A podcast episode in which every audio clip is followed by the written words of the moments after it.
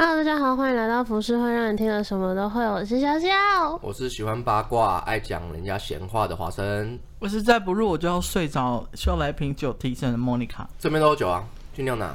我知道，我刚刚本来想要在 7-Eleven 买一瓶。你们知道讲到的，你们知道台虎一直在出那种铝罐的那种酒吗？台虎，你知道台虎吗？我知道啊。妈的，干超难喝哎、欸哦，真的、哦、难喝到爆哎、欸嗯！台虎你可不可以好好弄你的精酿啤酒就好，不要去弄一些有的。台虎哦，台虎的精酿啤酒很好喝哎、欸，对，但是他们跟 Seven 或是便利商店推出的那一种，就是你在便利商店买到难喝到，或者是他们公关很像药水，就是感冒药水，你知道？嗯，好，没事，我只讲一下而已。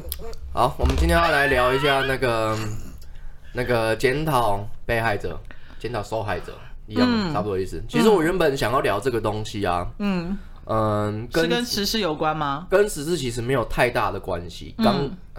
它只是一个点而已，不是因为我们认识它，或是发生在我们周遭。当然，我觉得我们也蛮想讲的啦。对，但我觉得先不用讲好了，因为毕竟我觉得可以加减讲一下。因为对我来说的话，我就是其实我觉得它这种例子，我应该是说我们可以以这种例子来说明，因为我相信应该不是只有它发生过这样子的事情。我讲一下为什么会讲这个哦。我们今天要讲的东西。这个只是其中一个点了，就是最近放火发生了一些就是被仙人跳的事情嘛。嗯，然后呢，我原本因为大家都认识，然后我觉得就是他爸有出来处理，那他自己也说进入司法程序嘛。嗯，那他也不会去，他之后他自己的事情他自己会去公开。当然，我们也不用去讲什么。嗯，当然我就看到很多网友在底下会去讨论这件事情。那我看了一下之后，我会发现，哎，不对，为什么这些人有一些人尤其是。我不知道，我这样没有在歧视中年人，但是大部分中年人都他们的逻辑和价值观都很扭曲。哈，我看到的都是屁孩或是同圈子的男性，你知道我在讲谁？在模仿善笑他这样子。哦，那应该说在网络上有大概目前有2-3股声音嘛。那其中我们最看不顺眼就是第一个就是像这种善笑的东西，对，然后还模仿的那一种。然后他们例如说好了，我讲几个比较地狱的，就是他们把。放火被流出来的裸照，嗯，直接弄成就是K成什么仙人的那个模式，我知道、啊，火影忍者的那个东西，然后还把他的那个鸡鸡拿出来，生殖器，对，直接拿出来就是做一些什么小热狗干嘛的，或是菠萝面包或什么。其实这件事情说认真的，不是因为他是我朋友，但是我那时候在跟佩珍讨论这件事情的时候，佩珍说怎么这么过分之外，佩珍就说了一句，他说。当下这么紧张，那个东西说成这样是正常的，好不好？废话，你跟我说哪一个男生会有反应？你跟我讲。对，所以这个东西没什么好笑的。但我跟你讲，大部分的人他们根本不 care 你当下是什么样状况，他就是看图说故事。对，其实大部分人都是看图说故事。那这件事情呢，从客观来看的话，目前看起来放火是，就是用一个比较，他也没有去挑起那个。争执点，那就只是把事情陈述出来而已。嗯，然后他也没有要去特意去讲什么。嗯，对，他只是因为报案这件事情可能被新闻媒体截到了，然后所以才被爆出来，然后自己也没有去多说什么。但是呢，就是会有很多人在底下讲一些有的没的。好，就是我觉得这件事情，反正之后就会有司法去处理这样子。然后我想要再提的是。你们知道熊熊吗？我知道啊。那时候熊熊流出影片，你们有看过吗？嗯，就算不看也很难不看到吧。就是这种东西，我相信我们3个人都看过，对不对？对。但是你们看了之后，我先讲我的感想好了。第一个，我就觉得那个男的好贱。嗯。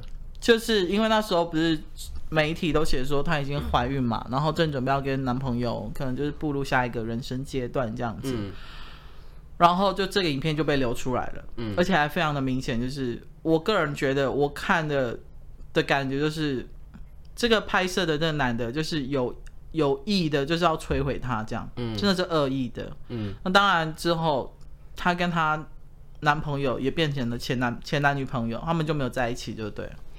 因为反正那个男的，就是那个她之前的男朋友，家世也是不错那一种。那当然，一个、你知道长辈是不可能接受未来的媳妇被人家看光光之类这样。然后第二是，我觉得我要再奉劝一句，男女朋友真的不要拍影片，不要拍性爱影片，不要拍性爱照片。我觉得呢，我其实我自己，因为我那时候也很狐疑这件事情，说为什么发生这么多事情？其实从以前到现在，彭恰恰啊，什么东西的，那都被偷拍过，干嘛的？就大家应该会知道，这种东西是会被流出去的。例如说像陈冠希之前这件事情，对。那但是为什么还是有人拍？那这件事情其实我们有讨论过，我有跟我朋友讨论过。嗯，这个就是他们的新癖好，他们的刺激。当然，对对对。但是呢，就是当然就是我相信他们在拍之前一定都想过这件事情，然后结果还是被流出去了。那就是道德约束问题啊！这就是他们自己那个，他们有时候就是我通常我觉得有这个追求刺激上面的话，我觉得他们的价值观都有点不太一样。就是好，我比如说熊熊那个影片好了，就是很明显看得出女生就是受害者。嗯，可是好，我们就先以台南最大的集散地叫 PTT， 嗯，哦来看的话，几乎一面倒都是在批评熊熊，就对，就是说你看吧，台女不意外啊，你知道台女就是犯贱啊，干嘛之类这样子，然后都没有人去检讨那个流传来的男生的声浪，就对，反而我是在 FB 看到有一些，你要说女权主义者也好嘛，然后一些比较客观的时事评论者也好，他们都是在检讨。为什么每一次这种发生的时候，大家一面倒都会先把目光放在被害者身上，无限的扩大之后，等到有几个人开始发声说：“哎，你们不对哦，不能去检讨被害者哦，加害者才是原罪哦，什么才慢慢开始好像有点转风向。”就是我不知道这是人的劣根性，就是嗜血八卦，然后喜欢一些茶余饭后的话题。或者是会有一种心态，就是说，哦，好险不是我，哦，乡民看热闹的心态，就对了，应该是都有。我觉得再来就是大家的智能有点下降的概念，低落吗？我是说，我这个是我没有在开玩笑，我说认真的，就是我会觉得大家在判断事情的时候，变成他们，因为第一个就是我们刚刚前面还在讲嘛，就是有一些长官他们会没有想象力嘛。对，没错。对于他们来说，他们就是属于那种没有想象力的人，所以他们必须要去加一些故事，然后去发挥他们想象力。所以以放火这件事来说的话，他们到最后为什么放火现在拍影片就是还是 OK？ 我看他底下的留言还是很多人支持他，为什么？因为放火本身就有在拍影片。所以他本身私底下的形象和他荧幕上形象其实差不多。那网友和喜欢他的粉丝其实早知道这一点。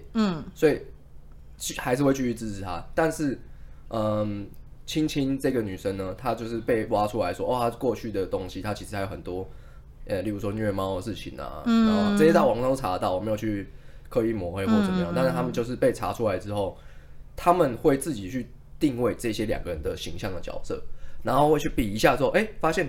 哦，这个女生好像一直在做错事情呢，那应该是她最错哦。他们就会去做这种比较。对，但是这个应该都是事后数日之后才会产生的一些效应。我相信在事发的不管任何的事情发生，就对，在前3天好了，前2天到3天，一定全部都是一面倒向，就是看向被害者那一块。我觉得这件事情蛮正常的，因为就连我都不太清楚，例如说像 Nick 和乌鸦的在吵架的事情，我会觉得好像还蛮正常。如果他不公开这些东西的话，其实我也不能去理解说为什么 Nick 和乌鸦要吵架。我刚刚其实坐在那边的时候，我想说为什么要吵架？好，我这边先注解一下，乌鸦呢也是一个 YouTuber， 因为有一些人，我跟你说，很多人真的对 YouTuber 圈没有那么了解。乌鸦也是一个 YouTuber， 然后。Nick 他是属于丰南的一个团体，然后也是 YouTuber。如果你们有兴趣，可以去搜寻他们的 IG。好，换笑笑。这个就只是一个支线而已啊。笑笑今天好安静啊。就是一个支线。因为我觉得检讨被害者这件事情，今天是因为放火是我们的朋友，所以我们比较有共感能力的话，就会觉得说看到他被这样讲会不舒服或什么。可是其实说真的。我自己，我们这一群人本身就是那种会开地狱梗玩笑的那种人，但我们是自己的小圈圈里面自己开玩笑，我们不是会就是公开的这样放在平台上那一种，对对对，我们是自己开玩笑的那种。可是我觉得这种事情真的要看是不是你身边的人呢、欸。嗯嗯，因为他在发生这件事情当下的时候，其实我们三个都有 po 文。嗯，因为我们那天真的是气到不行，我跟小玉在吃早餐，然后罗伦，嗯，就是真的女朋友，她就传了。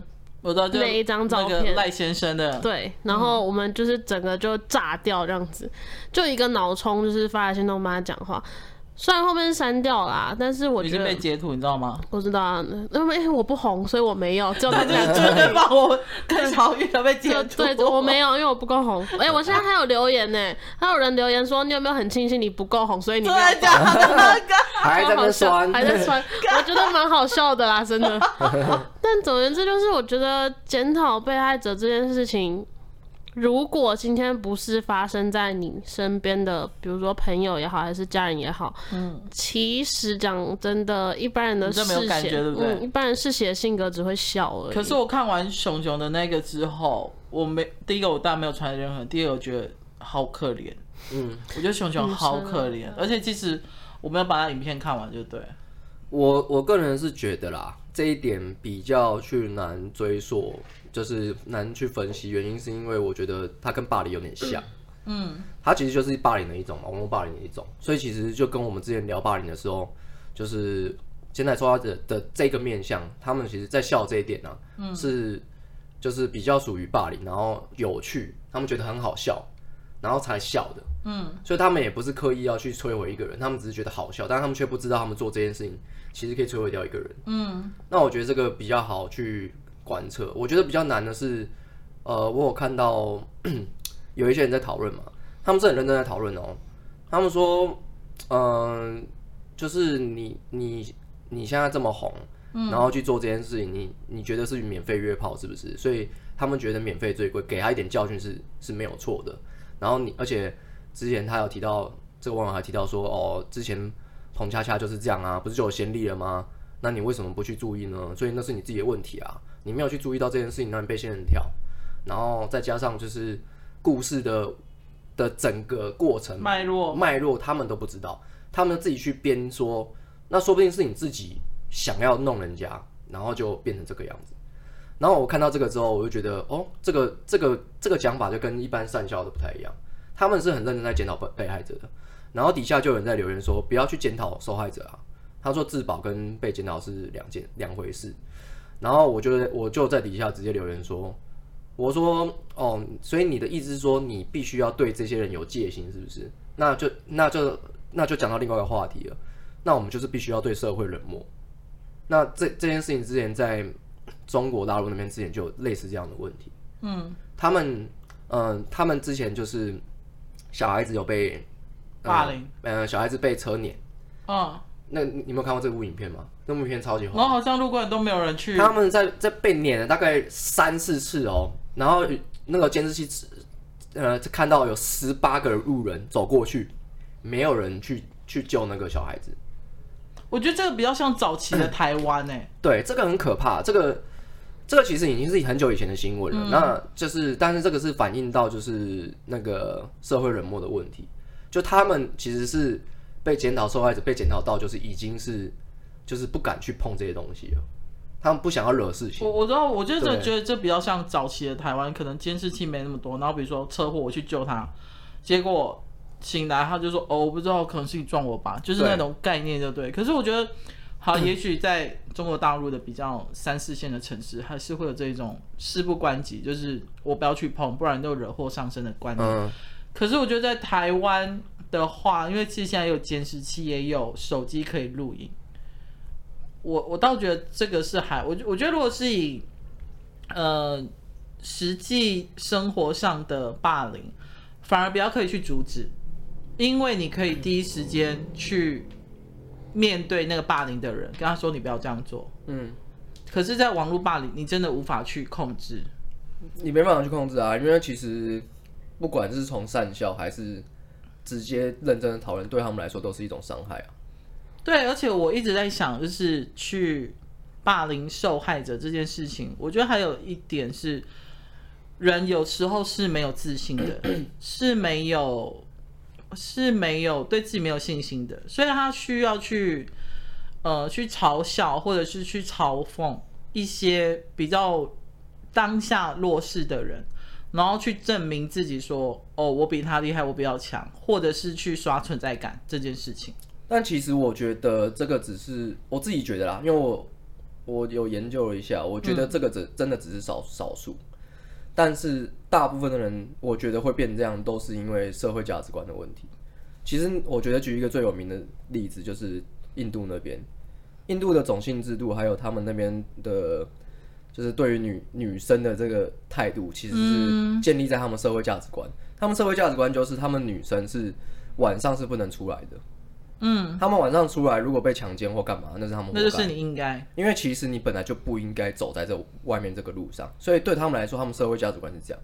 那对于这件事来说的话，你是网络公众人物，你本来就不应该做这件事情，做这件事情就是应该赋予就是赋你应该有的这些这个反馈，所以对于来说这个就是我们社会网络的一个现象。我觉得除了笑之外啊，笑我觉得还比较好理解，就是你要自我约束就对。对，我不能够理解的事情是，例如说像之前的那个阿翔和那个嘛，阿翔和那个谢欣，他们也是在前，就是阿翔看起来没什么，他现在也有节目了嘛，谢欣反而惨到爆炸。就是虽然说他们两个都是做错事的人，但这个东西是有一个巨大的影响的，因为他们有另外一个形象在，就是。阿翔就说啊，老婆都说原谅他了，那你就不要再去弄他了。你说啊，大家都不要再去弄他了。我刚刚还有另外一件事，就是他们的师傅胡瓜要保谁？哦，其实这个没有那么单纯的，只是因为家人、另外一半或社会的谅解。还有另外就是高层跟你的演艺圈大哥，他要挺谁？很明显的就是因为两个都是有点像，因为他们都是综艺大集合里面开始出来的嘛。以前他那号角响起在电视笑话冠军还没有那么红，对不对？他们是因为胡瓜提拔然后进去，然后当然谢欣之后也是这样子。所以那时候其实有很，就是我们圈内也有在讨论，就是说很明显阿翔一定会被救活，因为谢欣比较像是一个花瓶。如果你要他去主持或去扛一个活动或者是一个单元，谢欣是没有办法，但是阿翔可以。那你这样相较之下，当然是阿翔比较讲白人就是比较利用价值，对不对？还有他的价值存在是没错，但是我觉得这个就是另外一个话题了。因为我现在我认为的事情是网络现象而已，因为其实网络现象就很明显，谢欣干和那个阿翔，他们阿翔是可以被原谅的，因为他有老婆，他的老婆还要继续跟他在一起，可是他老婆也跟他拍了一支广告，有够烂的嘛，然后也被攻击的要死。他们两个，你知道那就是他们自己操作后续的操作的问题，但是起码在这件事情上面，大家对于阿翔和对于谢欣的态度是完全不一样的。其实我觉得那个个人的怎么讲风格吗？还是说他们原本展现出来的特色跟这也有关系？因为我讲，他现在在擤鼻涕，所以如果有听到的声音，没有远远。一定是远的，就是像你刚刚说的放火的那个东西，因为他是公众人物，所以大家如果是在检讨他的，或者说你作为公众人物，你应该要约束自己，因为你有社会责任。对你这样子，你就是活该，你被爆出来活该什么之类的。不管你当初是自愿还被冤的，对，还被迫的。这件事情只要被爆出来，你就是死。对，就是每个人他原本自己的角色是什么样子，就是会被有一个定位住。对，因为。我有一个朋友，他小的时候差点被他的亲戚强暴，然后他跟他妈妈说这件事情之后，他妈妈第一件事情是先问他说你有没有怎么样，他有没有对你怎么样，第二句话是谁叫你都要帮他按摩。对，他先检讨他的女儿为什么要跟这个人这么亲近，因为一定是你不检点，或者让人家觉得然后好像可以有机会干嘛干嘛这样，因为对方是一个就是也是算地方上非常有头有脸的人物，所以他妈妈不觉得说这个人会对他女儿怎么样，一定是我的女儿自己先去贴他，或是我的女儿自己做了什么动作让人家想要强暴你。对，所以我觉得第一个会检讨被害者也有蛮大的原因，是因为受害者的角色可能不是一般人可以联想到说他怎么会是这样子的人的那种感觉，所以谢欣跟阿翔也是，大家会觉得阿翔不是很爱家吗，一定是谢欣去勾引他。对对，对啊，然后再去看他们再去摸一些之前的照片呢、啊。嗯，然后谢欣还有一个非常重要的点就是，谢欣是跟他老婆是麻吉，对，闺蜜，表面上闺蜜啊，私底下不知道多好，但是表面上是闺蜜。嗯，所以这点就是被炮轰到不行。对啊，就你还有这一面嘛？嗯，大家觉得哇，谢欣你好恶心哦，你怎么可以就是跟他那么好，同时勾搭人家老公，然后又跟你那么好，这样子。对啊，所以。我觉得检讨被害者其实真的有很多的面向啊。对，其实检讨被害者，但是其实大部分建立着是，这个刚好是人对于这个社会观的一般人的反射。嗯，对。其实像例如说好了，我觉得今天不要是讲是不是放完，假设他是一个普通人好了，嗯，他跟一个女生去他家里，那这件事情呢，一定就会被人家讲说，哦，你就是想要干他嘛。就是这是正常的嘛，就是反射，我反射思考。大家都没有想到说不一定男是 gay 嘞，没有，或者是他们不知道放火其实本身平常就很爱去人家住，哦、真的就是真的，他真的很爱去别人住。这件事情是认真的。可是因为一般人不会知道，一般人不会知道，所以其实如果说今天不管是不是放火，今天就算他是一般的人好了，大家也会觉得说你过去你就想干人家嘛，啊你被人家仙人跳，啊就活该嘛，你就拿钱花买个教训嘛，这种感觉。这种东西就是典型的，就是我觉得台湾人好像有一点这种建立在这种现象上面。谁叫你要怎么样？所以你应该就是应该怎么样怎么样。对，谁叫你想干人家？说不定是女生想干他。不一定。为什么不是女生想干他？我觉得，尤其是对于女生，我就是刻板印象哎。对，因为你们知道，这样讲好吗？反正就是你可以用说好朋友。我有个好朋友，他好像也曾经有上过社会新闻，就是好像不知道是被人偷拍还是被袭胸之类，我忘记了。然后有上新闻，女的男的，女的。然后后来好像新闻爆出来，然后就 PTT 就很多人就说啊，谁叫你要穿低胸，谁叫你要穿那么高。对，我觉得这件事情，我觉得真的很匪夷所思，就是。比如说，通常被性侵或是被侵害、被袭胸或干嘛，一定都是那种穿的又露又短啊，然后什么之类的。说谁叫你要穿成这样子啊？你不会穿高领毛衣，你错了，又高领毛衣被性侵的好吗？要穿紧身牛仔裤被性侵的好吗？对啊，就是怎么会先攻击人家的穿着打扮呢？其实我觉得这个东西就是，就是。大男人主也不是大男人主义，就是男权的概念，就是因为对于女生的身材来说，沙文主义。对，因为其实女生她们自己现在也在做这件事情，例如说像就是反正就是他们原本的那个嘛，那个杂志嘛，他们就是在善用他们的女生身材的。你说 Jack F 啊？对，他们就是我还想无所谓啊，算了，无所谓啊。对，就 Jack F。反正他们就是，他们本来是从杂志出来，对不对？他们本来就是他们做杂志。其实我不知道他们起源是什么，但是他们现在做的事情就是，他们会，例如说像成人展，你也会看到他们，或是 Jack F 展，他们也会或者吃饭。对啊，这我就不知道了啦。反正他们是习惯把。就是自己对于就是男生对于他们的幻想、啊，我跟你说，我觉得女生我觉得不然男女喜欢自己的身材，然后勇敢的去表现，我觉得这件事很健康的事情，我觉得不可否认。如果你身材好的话，就是你对自己很有自信的话，我觉得身体是你的，你要怎么去使用它是你自己的问题。但是你知道很多人，我不知道你们有没有这个问题啊，但是有很多。我听过很多就是身材很好的人，他们大部分对他们自己都会有一些就是自卑，就是胸部太大，他们其实从小其实是会被嘲笑霸凌的，然后甚至就是被性骚扰这种东西算是很多的，就你只要奶大，你就会被人家性骚扰，然后再来就是有一些评论错了吗？我看很多就是网红嘛，他们会 po 一些就是露身材的照片。然后 po 一 po 之后，然后如果他 po 就是例如说他在讲一些这些事情的时候，他们就会说哦，你本来就是靠奶红的啊，你现在在那边装清纯干嘛？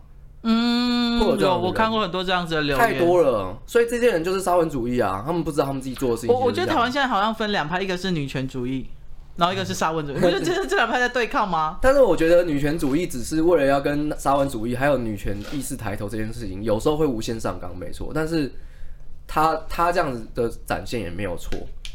不然你要让沙文主义继续继续这样子下去吗？当然要有出现一个另外一派的来去，对，来去抵抗他，来去跟他抗衡。对对，而且对女生来说，她们永远没办法选择啊。第一个，你要嘛就是选择露哦，好多点阅率，我很红；要么就是不露，然后还是会被人家性骚扰。所以我就有时候我在想一件事情，你看哦，我觉得女性在于亚洲社会哈，我们先不用讲欧美，尤其是亚洲社会或台湾。好像比如说一定要瘦啊，然后一定要身材很好，然后才符合一般的标准。可是为什么都没有人去检讨男生说，你看你又没肌肉，然后你又有肚子，然后你又瘦得像个瘦皮猴，类似这种东西，就是好像男生犯的一些问题，如果去跟女生比较，同样是以身材做比较的话，批判男生的声浪好像比较小一点。对，其实我觉得。那所以我们觉得我们还活在，我们活在一个很前面的、很前卫的社会。我们觉得我们社会价值观应该还不错，但其实没有。你还记得我刚刚有跟你分享那个，我看那个《沉默的天使》，它里面就有在讲，达科塔·芬妮她是女主角，她在里面呢，她是当侦探，但是她是女生，所以她到哪里去都被歧视，是会被笑的那种的。有点像以前黑人种族歧视的时候，你看到黑人走进酒店里面，或者走进那个在骑马，你会觉得怎么回事？怎么会这样？就是他们那时候其实他们对于他们女生的歧视是很严重的。那我觉得现在这个社会其实也是还是存在一点点这种东西是没办法根除的，大家都还是对这些东西都还是有一些歧视。你知道，我现在给笑笑看一个，就是昨天的时候，就是。有一家媒体有爆出国军就是女女结婚这件事情就对了，然后啊，请你看一下下面留言，你开始狂刷，就是女军官跟他女朋友结婚，然后应该算是中华民国的军人史上第一招，就是女女同婚这样子，然后当然我觉得这是很祝福的事情，因为这也代表我们的政府已经应该是说。越来越进步这件事情，可是我请笑笑现在开始看下面留言，你知道下面一片留言都是在骂的，骂什么？骂就是说你就不男不女啊，他说你们要结婚继续结婚，干嘛公开这件事情，能污染我们的眼睛，叭叭叭叭之类这样子。因为刚好我们录的时候，这礼拜周末是同志大游行，你知道同志大游行在亚洲社会，台湾算是先驱，甚至比日本。我知道，对，我刚好会讲到这个，是因为我觉得现在不止男女的受害者 ，even 是性别这件事情也会，好像就觉得，我公开 ，even 是我的身份比较不一样，然后我公开结婚这件事情，好像就是就会觉得说你干嘛去做这种恶心或肮脏的事情，就对，好像变成他们是。污染整个社会的一个源头，这样子。你有看到哈？你是傻眼？我看到有人丢圣经呢，我傻爆眼呢，我想揍死他！哄妈，你被你哄。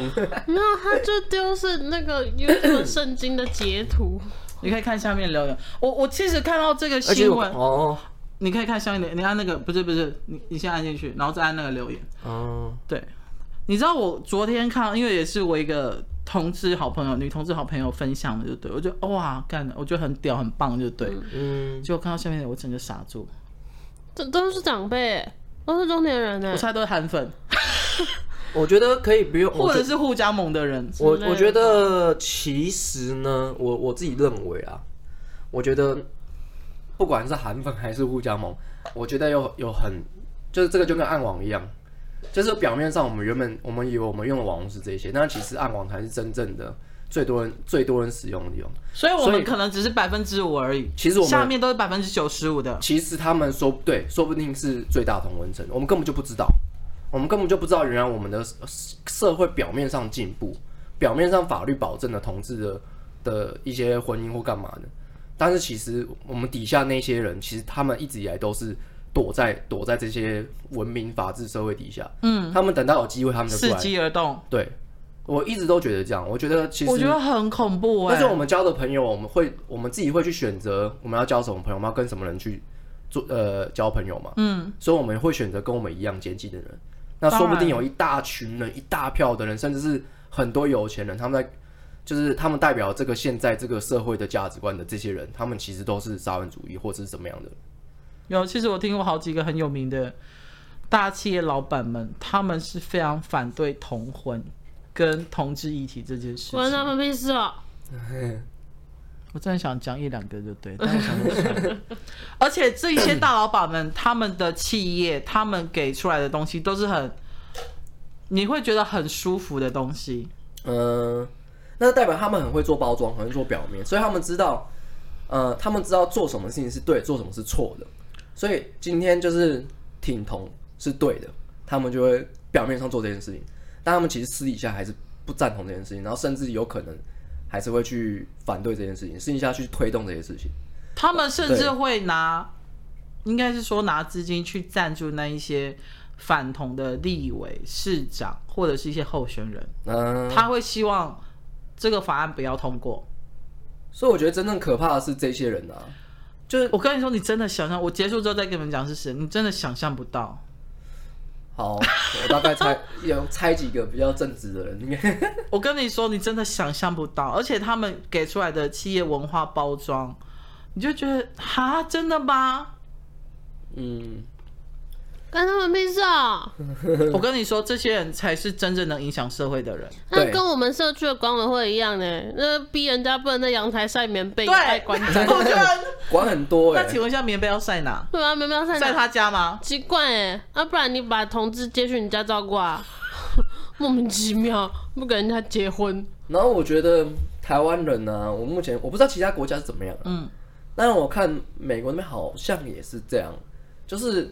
大家现在开始喜欢上，为什么他们会做嘲笑这件事情？我去研究一下，他们嘲笑不是简单的要打击这个人而已，他们是真的认为好笑。例如说迷因，迷因不是我们下一个要讲的吗？下一个要讲的，对，那这个就是那我们下一个可以再讲。但是大部分我觉得有很大的原因其实是来自于这个，只是单纯真的觉得好笑。对他们其实根本就没有真正，因为说认真的，好，今天击垮了。不管是谁，今天是几个放火，还是我，还是小夏，还是你，对他们来说有任何好处吗？没有，而且他们也没影响啊。对啊，没有影响啊。你之后还是会有另外一个公司出来啊。哎、欸，我先插播，你等下迷因会有吴宗宪吗？嗯。哦，那我。吴宗宪超好笑的。看为什么？我想还是等下再讲好了，因为吴宗宪在看。那个还是分在比较轻松的话题啊。OK， 我们今天这个是区分在社会比较严肃的话题。所以哦，那其实他们就是因为民意的关系，所以他们会去有点像是做这样的事情，所以有点像是应该是说95%的人，他们每天的生活都是很乏味的，对，都是很自私的，对，所以他们需要一些外来的刺激来丰富他们的日子吗？对，然后再来就是你有没有发现他们他就是现在的正义魔人好像越来越多，而且这个正义魔人是更多到爆，好不好？而且是很可怕的、哦，像蚂蚁、蟑螂，像之前那个骂完家暴事件，你知道吗？哦，我知道啊，一堆人跑过去就是那个，好像要帮他煮麻辣锅还是什么，就在外面煮辣椒啊，对哎，煮啊对，煮辣椒啦，对，一大锅，然后一大堆人，然后你知道那些有那。很多人我都不知道是谁，就是好像是 Facebook 的直播主，什么直播主很有名的。然后其实他们平常说不定也在做一些偷鸡摸狗的事情，看他平常做的事情就知道。然后他们还这样跑过去去弄人家，然后去围人家的家里面。留下来啊，吃辣椒啊，要加多少啊？虽然说我觉得这个东西就是反映到每个人的心态，我当下他们会觉得那是司法正义，对不对？看到的时候当然会觉得哦，好像他这样子被他弄，让他感受一下被霸凌的感觉、啊，很爽，对不对？但其实后来想想，你这样的心态其实是不对，所以你自己想想看，连我都会觉得，看看就算了啊，也不会，我们也不会去帮他讲话。所以相对来说的话，检讨被害者这件事情就是变得很容易，然后反而不会有人去站在他们那边去帮他讲话，就有点像是我们在看戏的状态。大家会讲话的只会去检讨，不会去挺声援他们，因为没有理由。我觉得反而是应该是说，真正会去挺或者是去帮被害者受害者讲话的一个不外乎就是亲朋好友。对。第二个就是知道真正实情的人。对，所以他们不会去声援他们。这些网络上的乡民，大部分都是键盘柯南，看图就说故事，他们会觉得哎、欸，现在这个连结你看你看，哎、欸，刚刚有人弄个懒人包，哎、欸，一堆，你看这个人多不检点，就是他，一定是他的问题，他这么不检点，你看之前做这么多事情，哎、欸，干人家不能变好是不是？但我那如果是更生人怎么办？但是我说实话，如果比如说只是像我们朋友群组在那边聊一聊、干搞一下，或是笑一下讲，我觉得就算了。对。可是我知道华生讲的那种是真的是公共平台，你随便搜寻 Google、PTT 关键字找都找得到的那一种，我觉得这就是真正的所谓的共犯。嗯、你跟那一些欺负那些被害者、那些加害者有什么不一样？这就是共犯结构。干，真的就是这样。其实我有时候看到这些，我真的觉得很累很腻耶，就是。大家有时候为什么不能用同理心这件事情？你有想过，如果有一天你身边，或者甚至你自己变成故事本身主角？但我跟你讲，有时候在想这件事的时候，我就想说，不对，他们一定不会这样子想，他们不会这样想，而且他们根本压根不清楚这件事情，他们可能根本不知道我们现在讲什么。例如说好了，现在在听的大家，你们应该听得懂我们在讲什么。如果听不懂，你可以退地没关系。因为他们真的听不懂，他们真的听不懂。因为其实我原本要想讲，之后会想讲一个主题，是吗？就是关于就是环保议题，还有一些肉牛啊，还有一些什么领养代替购买。OK， 这些东西就是我发现大部分人都不知道。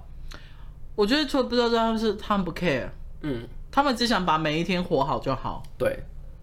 所以对于这件事情来说的话，为什么这么多人在检讨被害者，就是因为他们想要帮这个社会说话，他们想要帮这个事情做一个注解，说啊这件事情会发生，就是因为这样，所以我们认知的世界还是这样，所以世界还是很和平的，做这件事情一定都是坏人，他们就这样想。虽然他们会过度检讨被害者说一定有事情发生啊，你看郑杰事出必有因，郑杰如果杀人的话，一定是他玩暴力电动，一定是这个原因。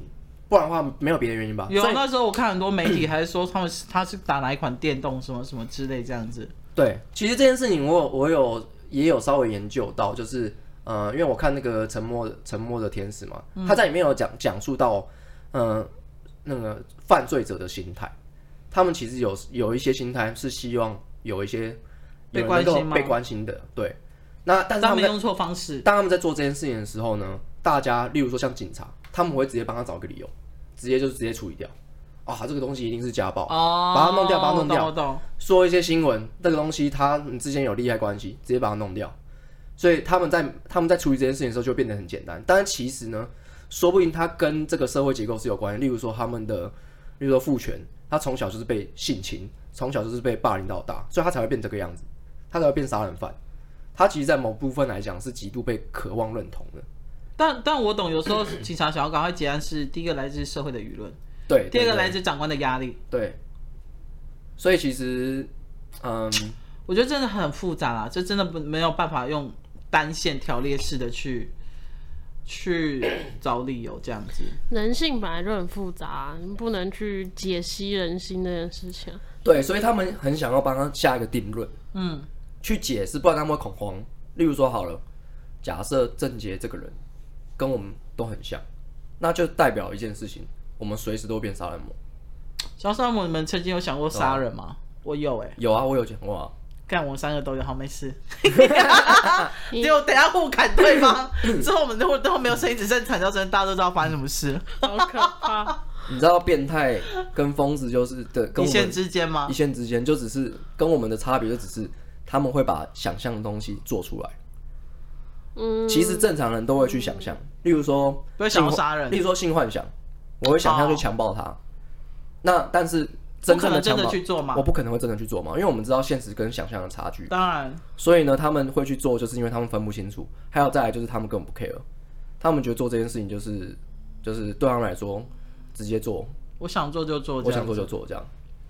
对，所以这个就是其实他们跟我们正常人差不多，我们只是。但是他们会把它分在，就是说哦，反正你就是精神病啊，那就是反正你在想这些东西，我们都不知道啊，就是神经病这样。那你们想要杀的对象是谁？我现在说我想要杀客户，换你们。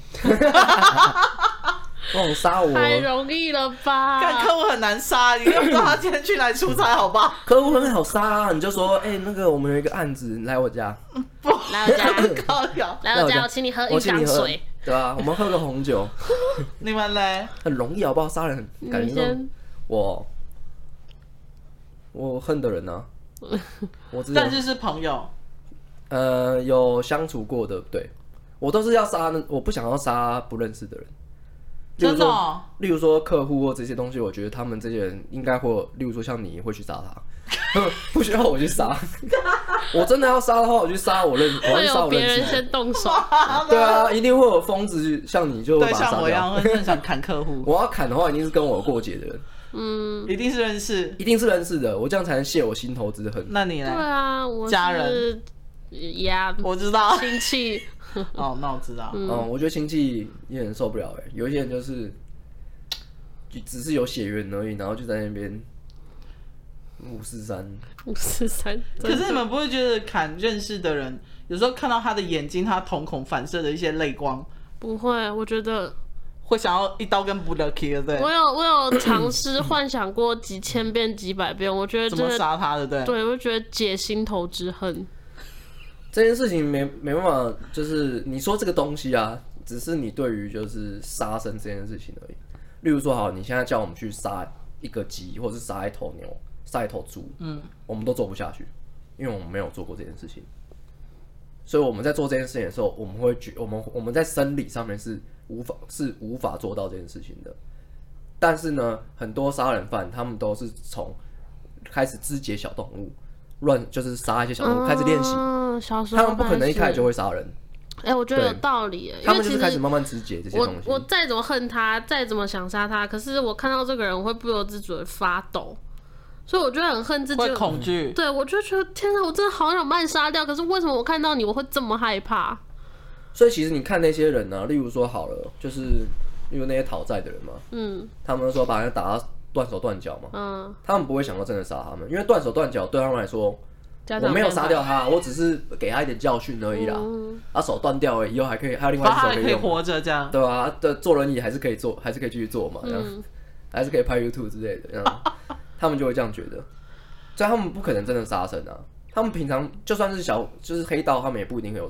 真的杀过人的经验啊，所以你看，像郑杰这种一杀就杀好几个人，他从来没有杀过人，他一定是在想象中做了很多很多的练习，模拟。对，他是那种小时候就开始杀小动物的人吗？我其实忘记他的故事，我也忘了。但我认为，说不定那你觉得反社会人格真的是可以造成一个人杀意很浓吗？可以啊，可以。嗯，其实认真来说的话，我也是反社会人格。就是我觉得这个社会所体现的价值，就只是，这 一群有钱人想要做的事情，他们想要展现出来的。一群人有钱控制的世界。对，所以其实反社会人格，我觉得没什么，就是大家很正常，很正常。其实正常人才应该是，就是，反社会人格应该是正常人。应该多少都会有一点这种情节啦，只是到最严重的那种，就是你在路上看到大家都不顺眼那种。对对对对，那个就有点偏执。对啊，那就是太夸张、其实大部分，例如说有很多人是不愿意出门的嘛，然后他们也不想要跟人家 social 或怎么样。嗯，那些其实就是有典型的基础的反社会人格。嗯，因为你不想跟这个社会接触嘛，他就是反社会啊。这社会体现出来的价值，例如说你应该有一份正当的薪水。你应该有一个女朋友稳定交往了，你应该几岁要结婚，然后要生小孩，要准备买房买车。对，你怎么可以一直交？哎哇，你交10几个女朋友，哇，你怎么那么乱啊？你这个人你有问题。他厉害啊，他什么鸡鸡大啊？对啊，不一定他每天勃起30次之类。哇塞，好屌哦！想认识。你真的有那种性爱成瘾那种病哎？嗯，可能很辛苦。他无时无刻都会想要，然后都会高潮之类的，超辛苦的。你知道有一个导演叫拉斯冯提尔，我知道他的片都很，他的片很可怕，很可怕，但我很爱看。他有一部片是在讲那个，看我那部电影，我知道，杀人的那个，我知道，他一直杀，杀到最后他到地狱里面去，然后被接回地狱这样。是那个盖房子的那个吗？哎，对对对对，哎，我们那时候有在那个嘛，没有看啊，我们在那个罗卡那边看到吗？我知道你们在说，没有，那是我自己看的。嗯，真的假的？你们这样讲，我突然有一个画面，我想说一直杀人，那应该就那个。他就是在讲，他就把尸体盖成房子，不是吗？哦，杰克盖的房子。哦，对啦，他盖的房子就是用这些东西去盖。他你就可以看，这导演真的很猛。这部电影里面你就要看哦，你刚刚说《性爱成瘾人》也是他做的啊。对啊，他有成瘾的女人跟男人，对，他要各一集这样子。他做了超级多非常可怕的。我觉得这导演的脑袋应该也要有一些问题之类的。但是我觉得他这个东西，他有拍出了一些就是我觉得对于人性的看法，就是。当然，他只是把它更加扭曲，还有甚至是去探讨这些扭曲人在想什么，影像化。对，因为其实像那个杰克盖的房子那个人啊，他只是他里面的根源就是有一些先天上的一些歧视，还有强迫症。有时候我只是在想说，像他把这东西杀那么多人，怎么可能警察抓不到？警察都笨蛋，就对。哦，这部电影有讲到他为什么会逃过，很好笑。就是、他不是很运气吗？他是很运气的，对对对对。他杀了一个人，然后其实路上到处都是血迹，就刚好一场大雨把那些血迹全部冲掉。对，他有讲到这件事情，然后再来就是没有，他有提到这件事，他觉得他自己要被抓，但他还继续杀，他还是照做了。他觉得他已经要被抓了，结果大雨洗掉，是不是老天给我的启示？我要做这件事情。他充分的就是把这种病态反社会的人，然后还有一些就是心理扭曲人直接展现出来。他觉得这个是他的天赋。那部真的是我，因为他是一个建筑师嘛，最猎奇的电影，他想要盖出一个自己的房子，就是我真的看了有点不舒服，可是又觉得好爽哦。哦，他的电影都超级让人家不舒服的。那个性爱成瘾的女人，其实我也有看，然后我也是看，可是你会不由自主一直看下去，对不对？对，我就觉得天哪，我好不舒服哦，我不行。他有一部片，如果大家有兴趣的话，可以去看，叫《恶夜变奏曲》。哦，我知道那一部非常的屌，就是他在讲就是这个，他就有点像是讲社会的小实验。其实跟我们现在今天我是觉得，如果大家心情不好或心里有一些疾病的，千万先不要去看他的作品。哦，对，因为你会更 depressed。没有，说不定他们会得到认同感啊。嗯，然后就去杀人这样，不一定啊，我们很难去理解这件事情。啊，那我下次要讲的那个，我觉得这蛮有趣，就是。为什么会共感？那个叫什么、啊？共感哦，共感能力哦，共感能力强的人会很容易，比如说看到喜欢明星死掉，我也去自杀，或是看到有人开始就是杀人或什么，就是我们俩共感是零的人哎。我只能说每个东西都是个案啊，就是你不能说有一些心理扭曲人去看这些心理扭曲片，你会变得更可怕，就跟。玩暴力电动会更暴力一样，它其实没有直接关系。我觉得这蛮蠢的。我觉得是没有直接关系。可是我发现大部分人看电影或看影集，他会把自己投射成主角或男二、男三之类的。对，我发现我身边很多朋友都会这样子，他们会把自己投射在那个情节里面，然后我就说：“干，不就是戏吗？你干嘛那么认真？”可是我也会，你也会，对啊。其实我是蛮，所以你去看那个。毁灭之刃的时候，你会把自己投射成那个吗？新兽狼，对，会啊，很正常吧？那一定会的。其实我共感能力还蛮强的啦。对啊，会啊，你就会说那个谁，炭治郎，常常砍他的头，说快点砍他头，得了。那个最精彩的那一刻，我可以，我做得到。妹妹的羁绊，我为了妹妹。谢谢大家。没有，但我最后想要问逍遥，就是放火这件事情，你先不用讲。小玉或者是真好了，你对这件事情从你第一时间知道到近期，你有什么心情分享？我觉得，因为这件事情我们其实非常非常早就知道了嘛，只是没有公开，是基于我们保护放火，然后他也觉得不要讲比较好。但是直到公开之后发生了种种，包括其他人莫名其妙的吵架。其实我觉得放火是受害者没有错，但他本身真的，我觉得他的社会经验不是很足够的，所以其实就是希望他能够在这件事情上面学到一点教训啊，希望长大一下。对，有些朋友能不能教，该不该教，自己应该要学会看了，就是不是我们这些哥哥姐姐们在旁边讲一讲，他还听不进去那种。应该要学会怎么保护自己跟分辨好坏。我跟放火也是认识一段时间了，我一开始就觉得他就是一个小朋友，然后后来。我们会变熟是因为我们一起玩的嘛，龙与地下城。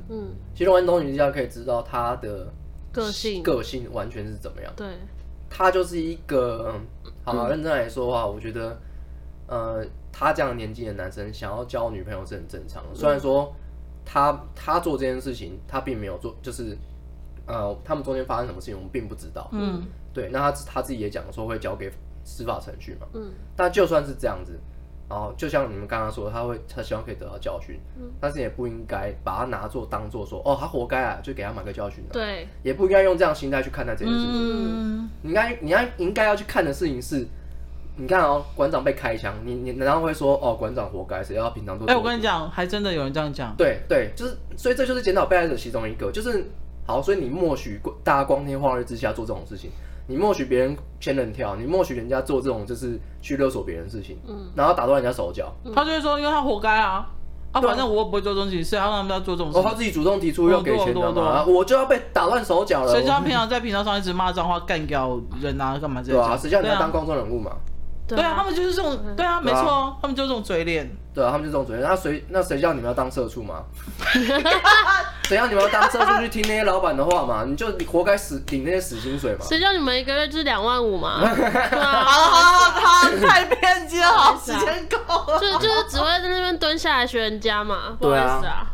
好了，反正我认为呢，我们刚刚其实聊了那么多，中间看起来看似离题，其实没有，是因为。我想要讲的事情是，检讨被害者中心跟社会价值观和社会架构是有关系的。嗯，对。然后还有对于一些人的误解，例如说像是我们刚刚说的玩暴力电动啊，然后还有女性的你穿的暴露就应该怎么样，就大家对这些东西会有一些先天上的歧视。而且真正的歧视啊，是你根本不知道那个是歧视，就是你觉得这件事觉得理所当然，你觉得理所当然，就是应该这样子，对，就是应该这样。例如说，好像我们平常在吃饭的时候，就是例如说日本人吃拉面的时候会，对我们就会觉得，哎，你很不礼貌，但其实没有，他们就是他们的文化，是他们文化，对，所以其实在我们现在这个目前这个位置，检讨被害者其实是台湾网络文化，我不知道其他国家怎么样，但我觉得是这样，我自己在看的时候是这样，嗯，对，所以我们就用这个来当最后的结尾。谢谢华生，今天结尾真棒。真的吗？我有做一个注解哦。好，谢谢大家，我们下次见，拜拜，拜拜。